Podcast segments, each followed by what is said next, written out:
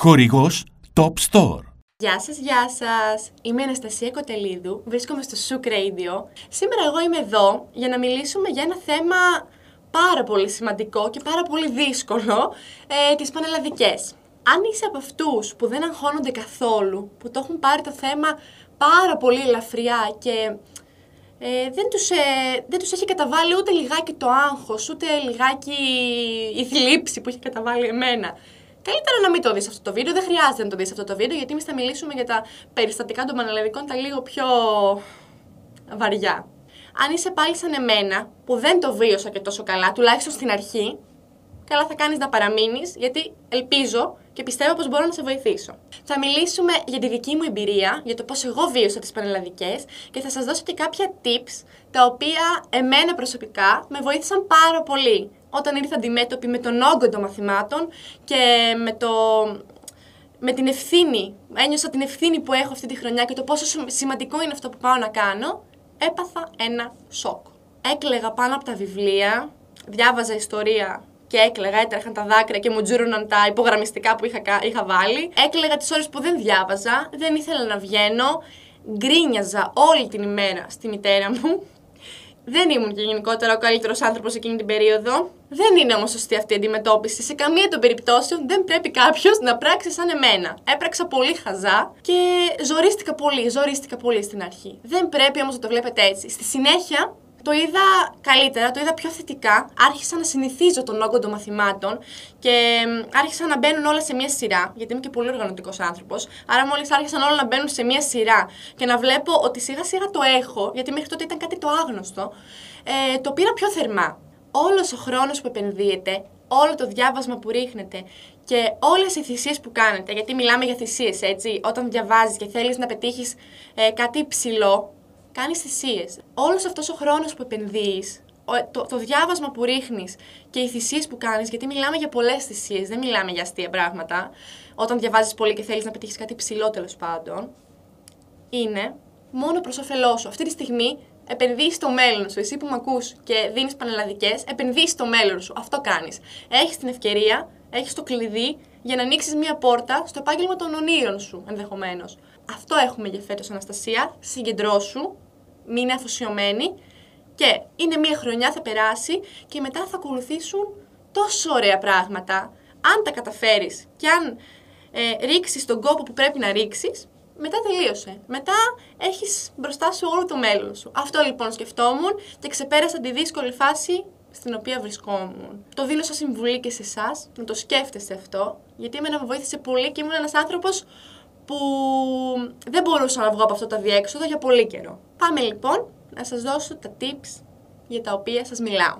Πρώτο tip και το πιο ουσιώδες για εμένα είναι η οργάνωση. Εγώ λοιπόν είμαι πάρα πολύ οργανωτικός άνθρωπος και αυτό με βοήθησε ιδιαίτερα στο να, να τα έχω στο μυαλό μου σε κουτάκια, όμορφα και οργανωμένα. Είχα ένα τετράδιο καθ' όλη τη διάρκεια της χρονιάς, από την αρχή μέχρι το τέλος, στο οποίο έγραφα καθημερινά τι έχω να κάνω. Παραδείγματος χάρη, Δευτέρα 17 Οκτωβρίου 2020. Έχω να κάνω αυτό. 1, 2, 3, 4, 5.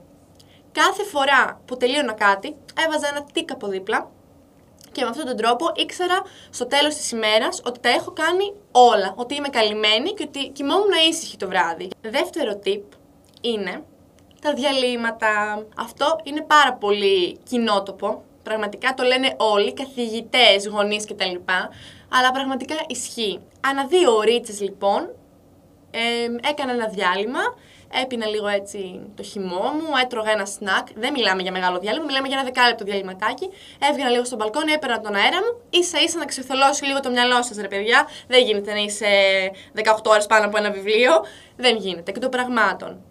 Tip number 3 και δικό μου, αυτοδημιούργητο και θα σας το συστήσω και το έχω ονομάσει βραβεία. Έλεγα στον εαυτό μου, αν Αναστασία σήμερα καλύψεις την ύλη που πρέπει να καλύψεις, αν Αναστασία σήμερα γράψεις καλά στο διαγώνισμα, θα πας το βράδυ μόλις τελειώσει να φας ένα πιτόγυρο που σ' αρέσει. Ή στα πιο μεγάλα, αν γράψεις καλά στο διαγώνισμα και τα πας καλά όλη την εβδομάδα, ε, θα πας να αγοράσεις τα παπούτσια που σου αρέσουν. Tip number 4. Ο ύπνος. Εμένα με βοήθησε πάρα πολύ το να κοιμάμαι σωστά.